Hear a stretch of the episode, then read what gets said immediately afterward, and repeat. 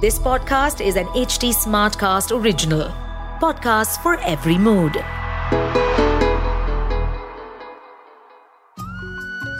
क्या आप चाहते हैं कि आप हमेशा यंग ब्यूटीफुल या हैंडसम बने रहें क्या ये संभव है ब्यूटीफुल भी सिर्फ़ चेहरे से ही नहीं, बल्कि अंदर से भी, यानी चेहरे की सुंदरता के साथ साथ आत्मिक रूप से भी सदैव सुंदर अच्छा चलिए ये बताइए कि क्या आप जानते हैं कि सृष्टि में सबसे सुंदर कौन है? ऐसी सुंदरता जिससे सुंदरता भी परिभाषित होती है, और ऐसी कौन सी जगह है जहाँ जाने से आपको ये सब वरदान के रूप में प्राप्त होगा? इन सब सवालों के जवाब बताने के लिए मैं आपको लेकर चल रही हूँ भारत के छोटे से, परंतु स्वर्ग से भी सुंदर राज्य त्रिपुरा में। जहाँ उदयपुर शहर के राधा किशोरपुर जनपद में स्थित है, श्री श्री माँ त्रिपुरेश्वरी शक्तिपीठ, जिनके नाम से ही इस स्थान का नाम त्रिपुरा हुआ।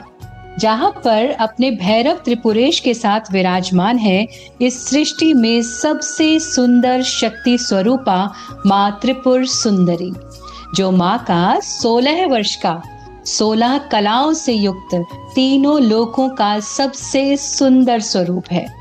इस स्थान पर माँ सती के दाहिने पैर का निपात हुआ था। श्रीकाली बगलामुखी च ललिता, धूमावती भैरवी, मातङ्गी भुवनेश्वरी च कमला श्रीवज्रवीरौचनी धारा पूर्वमहापदेन कथिता, विद्या स्वयं शम्भुना, लीलारूपमयी च ते सदसधा बाला तु माँ पातुषा। नमस्ते, मैं हूँ निष्ठा सारस्वत। और मैं आप सभी का एच टी स्मार्ट कास्ट की ओरिजिनल पेशकश इक्यावन शक्तिपीठ पॉडकास्ट में स्वागत करती हूँ। हिंदू धर्म के पुराणों के अनुसार जहाँ जहाँ माता सती के अंग, आभूषण तथा वस्त्र के हिस्से धरती माँ ने धारण किए वहाँ वहाँ शक्ति पीठ बने। इस पॉडकास्ट के ज़रिए मैं आपको ले चलूँगी देवी के इक्यावन शक्ति पीठ की यात्रा पर, जिसमें जानेंगे कि शक्ति पीठ कैसे बने, उनका महत्व क्या है उसकी कहानी और वहाँ कैसे पहुँचे। ओम क्लीम त्रिपुरा देवी विदमहे, कामेश्वरी धीमहि, तन्नः क्लिन्ने प्रचोदयात। दस महाविद्याओं में चतुर्थ महाविद्या माँ षोडशी ही माँ त्रिपुर सुंदरी कहलाती हैं और इनको ही ललिता देवी भी कहा जाता है। माँ ललिता षोडशी माहेश्वरी शक्ति की सबसे मनोहर श्री विग्रह वाली सिद्ध देवी है। सोलह अक्षरों के मंत्र वाली इन देवी की अंग कांति उगते हुए सूर्यमंडल की आभा के जैसी है। इनकी चार भुजाएँ एवं तीन नेत्र हैं। माँ मस्तक पर अर्ध चंद्र धारण करती हैं। ये शांत मुद्रा में लेटे हुए सदाशिव पर स्थित कमल के आसन पर आसीन हैं। इनके चारों हाथों में पाश, अंकुश, धनुष और बाण सुशोभित हैं। माँ के आसन को ब्रह्मा, विष्णु, शिव तथा यमराज अपने मस्तक पर धारण करते हैं वर देने के लिए माँ सदा सर्वदा तत्पर रहती हैं। भगवती का ये श्री विग्रह सौम्य और हृदय दया से परिपूर्ण है जो इनका आश्रय ग्रहण कर लेते हैं, उनमें और ईश्वर में कोई भेद नहीं रह जाता माँ की महिमा अवर्णनीय है संसार के समस्त मंत्र तंत्र इनकी आराधना करते हैं। वेद भी इनका वर्णन करने में असमर्थ हैं। भक्तों को ये प्रसन्न होकर सब कुछ दे देती हैं। माँ त्रिपुर सुंदरी का तांत्रिक महत्व भी बहुत अधिक है। प्रशांत हिरण्य गर्भ यानी इस ब्रह्मांड के कारक ही शिव हैं और उन्हीं की शक्ति षोडशी है। तंत्र शास्त्रों में षोडशी देवी को पाँच मुख वाली बताया गया है। भगवती त्रिपुर सुंदरी सोलह कलाओं से पूर्ण है, इसलिए इनको षोडशी कहा जाता है। इनके साथ ही भगवती त्रिपुर सुंदरी को राज राजेश्वरी ललिता गौरी, ललिता अंबिका, ललिता लीलामती, लीलावती आदि नामों से भी जाना जाता है। माँ की महिमा कहने में तो वेद भी सामर्थ्यवान नहीं है। मैं अपने छोटे शब्दों में माँ की महिमा कहने का असंभव प्रयास कर रही हूँ। माँ मेरी गलतियों को क्षमा करें। अनुपम सौंदर्य, भक्तों को अभय प्रदान करने वाली यौवन युक्त और तीनों लोकों में विराजमान देवी त्रिपुर सुंदरी कई नामों से विख्यात हैं। इनको ही राज राजेश्वरी, बाला, ललिता, मीनाक्षी, कामाक्षी, शताक्षी, कामेश्वरी कहा जाता है। स्त्री के सौंदर्य शास्त्र की जितनी भी उपमाएँ हैं, वे सभी देवी त्रिपुर सुंदरी से ही आई हैं। सोलह का अंक इनको बहुत प्रिय है। वो सोलह कलाओं की साम्राज्ञी हैं। अपनी सुंदरता और मोहकता से इन्होंने देवासुर संग्राम में असुरों को वश में कर लिया था। श्री दुर्गा सप्तशती में शुंभ निशुंभ वध में इसका प्रसंग आता है। देवी अपने अप्रतिम सौंदर्य की छटा बिखेरते हुए पर्वत पर विराजमान है। वो शुंभ और निशुंभ से कहते हैं, आपके पास समस्त संपत्तियाँ हैं, निधियाँ हैं। यदि ये स्त्री रूपी निधि भी आपको मिल जाए तो आप धन्य हो जाएँगे। बारी बारी से चंड और मुंड देवी के पास पहुँचते हैं। देवी से कहते हैं कि आप शुंभ और निशुंभ में से किसी का वरण कर लो। देवी कहती हैं, मैंने तय किया है, जो मुझे युद्ध में परास्त कर देगा, मैं उसी का वरण करूँगी। कालांतर में देवी से उनका युद्ध होता है। चंड, मुंड और शुंभ निशुंभ का वध होता है।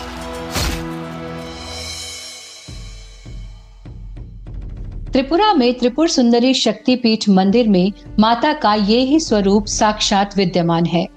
यहाँ माता के दर्शन और आराधना करने पर समस्त प्रकार की विपत्तियों का नाश होता है। माँ आराधना करने पर अपने परम भक्तों को चिर सौंदर्य प्रदान करती है, अभय दान देती है। माँ की शरण में आए हुए पर कभी कोई विपत्ति तो आती ही नहीं, बल्कि माँ के भक्त दूसरों को शरण देने वाले हो जाते हैं। माँ की उपासना से श्रेष्ठ आध्यात्मिक गुणों का विकास होता है। साहस और आत्मिक बल मिलता है। साथ ही यश और कीर्ति भी प्राप्त होती है। माँ की शरण सर्वथा सुखदायी है। शक्तिपीठ स्थान तो ये सतयुग से है, परंतु वर्तमान मंदिर भी अत्यंत प्राचीन है। इस मंदिर का निर्माण राजा धन्य माणिक्य ने सन 1501 में कराया था। लोक कथा के अनुसार राजा धन्य माणिक्य बहुत ही प्रतापी राजा थे। वे महादेव और देवी के परम उपासक थे। देवी त्रिपुर सुंदरी की उन पर अनन्य कृपा थी। उन्होंने अनेक मंदिरों और सरोवरों का निर्माण व संरक्षण किया। एक रात महामाया ने राजा को स्वप्न में दर्शन देकर अपने दिव्य स्थान के बारे में बताया, जहाँ सतयुग में उनके पैरों का निपात हुआ था। कुछ लोगों का कहना है कि माता के पैरों की उंगलियाँ वहाँ आज भी विद्यमान है। उन्होंने राजा को वहाँ मंदिर निर्माण का आदेश दिया और कहा कि वो उनकी मूर्ति को चटगांव से लाकर स्वप्न में दिखाए गए स्थान पर प्राण प्रतिष्ठित करें। इसके बाद राजा ने स्वप्न में दिखे उस स्थान की खोज की।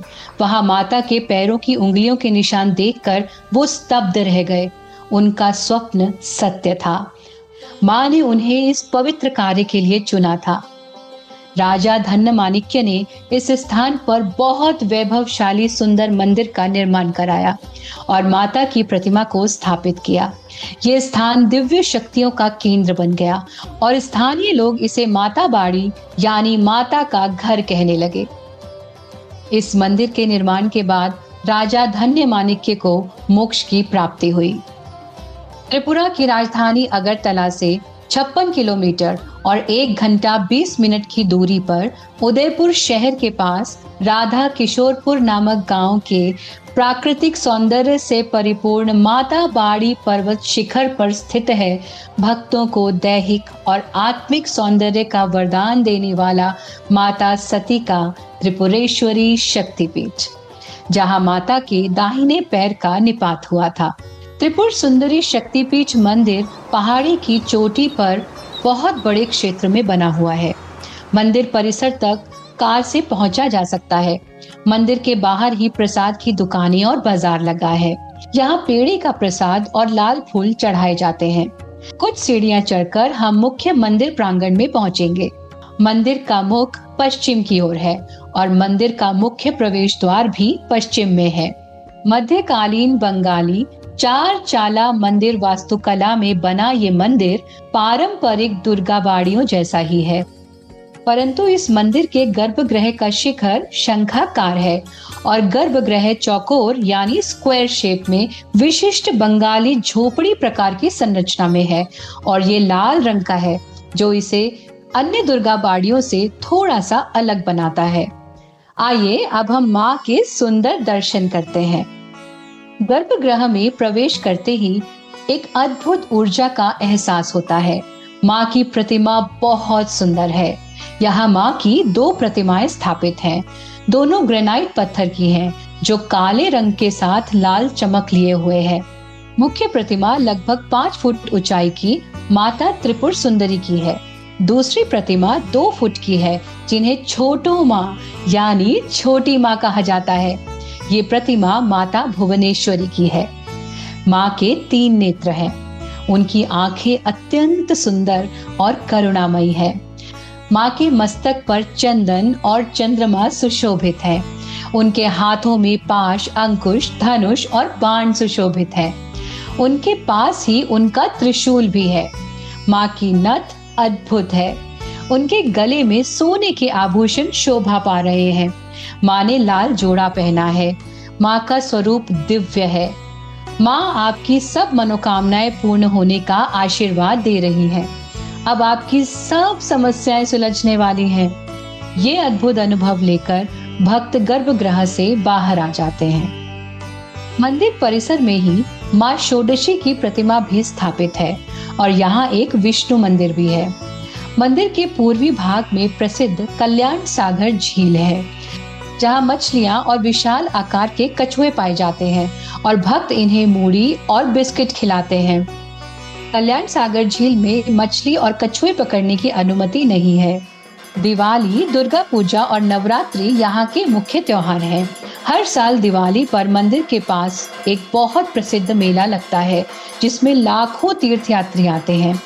यहाँ आने का सबसे अच्छा समय सितंबर से मार्च है। अन्य समय भी ये मंदिर खुला रहता है परंतु मौसम बहुत अधिक गर्म हो जाता है। आइए जल्दी से जानते हैं कि हम यहाँ आसानी से कैसे पहुँच सकते हैं। यहाँ का निकटतम हवाई अड्डा अगरतला हवाई अड्डा है, जो मंदिर से लगभग 70 किलोमीटर की दूरी पर है। ट्रेन से पहुँचने के लिए आप उदयपुर रेलवे स्टेशन तक ट्रेन ले सकते हैं और अगरतला रेलवे स्टेशन से ट्रेन द्वारा 50 किलोमीटर दूर है। ये शक्तिपीठ सड़क मार्ग से अगरतला से 60 किलोमीटर की दूरी पर है। बस या टैक्सी से भी यहाँ आसानी से पहुँचा जा सकता है। तो क्या सोच रहे हैं? जीवन में कोई समस्या है जिसका समाधान नहीं मिल रहा? या सिर्फ़ मन की शांति की तलाश है? तो जल्दी से बैग उठाइए और चले आइए माँ की शरण में। सच में, यहाँ बहुत सुकून है। आज के लिए इतना ही। अगले एपिसोड में हम चलेंगे पश्चिम बंगाल के जलपाईगुड़ी में और दर्शन करेंगे त्रिस्त्रोत्र भ्रामरी शक्तिपीठ के, जहाँ माँ के बाएँ पैर का निपात हुआ था।